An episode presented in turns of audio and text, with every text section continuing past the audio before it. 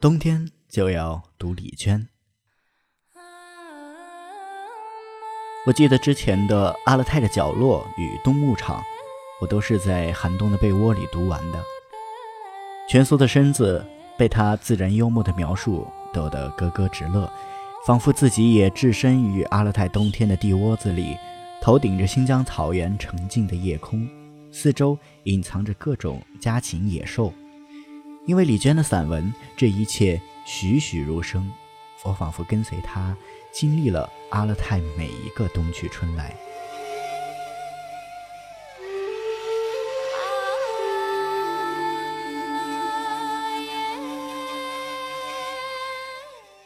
亲爱的听众朋友们，你们好，欢迎来到晚安书房，我是伊米。今天跟您分享的是李娟时隔三年的作品《遥远的向日葵地》。这本记录阿勒泰夏天的散文集有什么不同呢？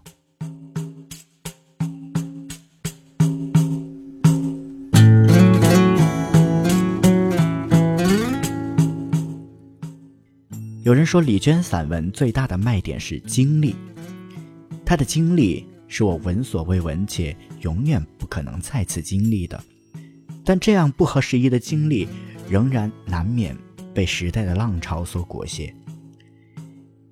李娟身处的夏牧场，同样有着如阿勒泰的角落与冬牧场中那些忍俊不禁的自然关系。在葵花地里，动物似乎才是真正的主人。有喜欢偷人家鞋和秋裤的大黑狗丑丑，有心疼老婆的大公鸡，有热爱洗澡却丧失游泳技能的鸭子，有免费为葵花授粉的蜜蜂。人与人之间也能缔结更加奇妙的关系，有他母亲和叔叔之间奇妙的婚姻关系，有不还钱还能上门找酒喝的客人，甚至还有名国家干部，名字叫革命别克。在这欧亚大陆的腹地深处，这样的事物让身处都市的我读来趣味横生。但是，大自然伟岸广袤，在哪里？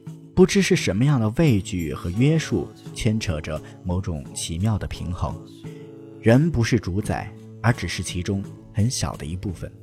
万物与人一样，都是那么艰苦而忍忍地活着，却又茫然于生存的意义。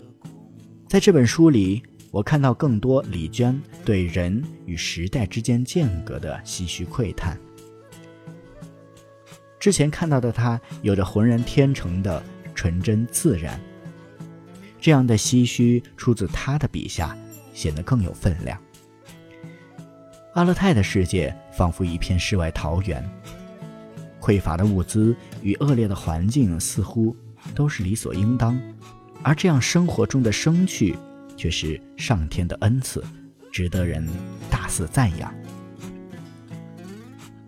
我第一次在他的文章里看到手机这样的现代事物，原来他也喜欢玩手机，哪怕只是普通的山寨手机，但拿它拍照、听歌、翻看短信记录。如他所说，他迷恋葵花地，迷恋孤独，也迷恋葵花地与孤独之外的世界。手机是他与那个世界连接的纽带。所以他会跑到土包顶上去寻找信号，在看到沙尘后美丽星空，第一个想到的是这个丢失的手机。看完这本书，我始终忘不掉的是这样一个场景：他们家把蒙古包搬到了水电站旁边，那样就不用跑到大老远去打水。但水多了，人也多了，不能像以前一样在荒野里无拘无束。电站里有一个小姑娘，同他交好，看他很久没有洗澡，带他去水电站地底下的浴室里洗澡。那个房间临近发动机，轰鸣声声。在那个狭小昏暗的浴室隔间，他为人的力量而惊恐，又隐隐感到了人的疯狂。这个澡，他洗得紧张又焦虑。回到蒙古包里，身体无比舒畅，但是他却再也不想去第二次。无疑，他和他土生土长的母亲不同，他已经走出了大山，正被这个时代所需要。他会为丢失的山寨手机而找寻三天三夜，会为了一张低像素的照片而欣喜万分，但是，他也像拒绝发电机旁浴室里的淋浴喷头一样，拒绝干涸的土地，拒绝新鲜的电，让巨量的水被截流。上游生态生生断裂，亿万鱼类道路被封堵。拒绝在朽坏的末世里洗澡，在无底深渊无尽堕落的洗澡，洗尽了尘埃，却洗不尽一身的罪过。看到有人说，李娟是为阿勒泰即将被现代文明彻底改造之前的最后的宁静时刻做了见证式的留影。他所见到的桥头，这个一度刻意的建满现代化设施，却忽然全员四散人去防空的小城，是电子与钢铁的文明派出的暂且不成功的小股先遣队，而大部队此时已蓄势待发，转眼间就会轰驰而至。这场轰驰而至的侵袭，在这本书里，却已然成型。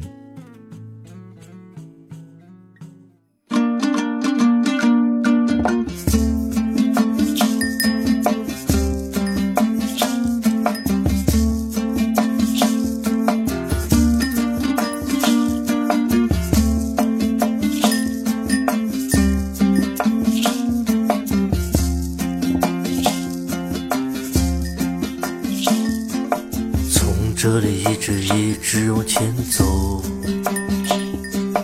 越过一片荒原，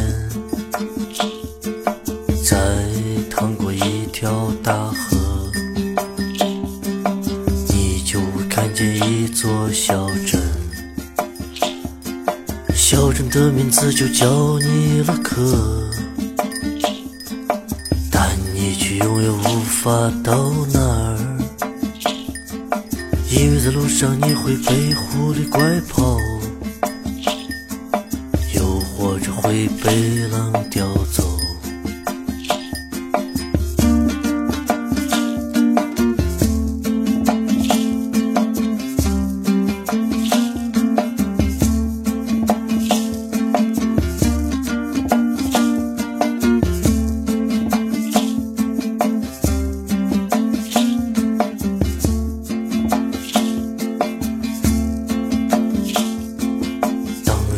即使到了那儿，也就再也回不来。姑娘会把你的心儿偷走，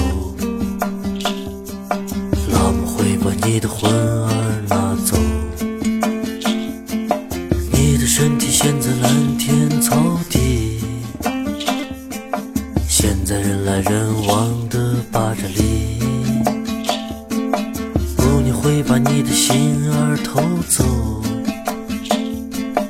老母会把你的魂儿拿走。好了，今天的节目内容就是以上这些。李娟的《遥远的向日葵地》推荐给你。晚安书房，我是一米，我们下期再见。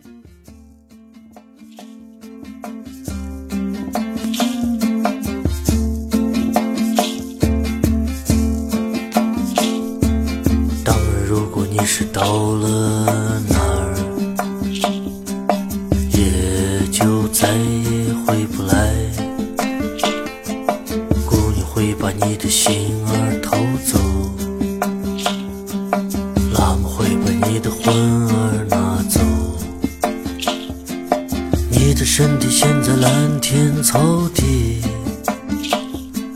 现在人来人往的巴扎里。姑娘会把你的心儿偷走。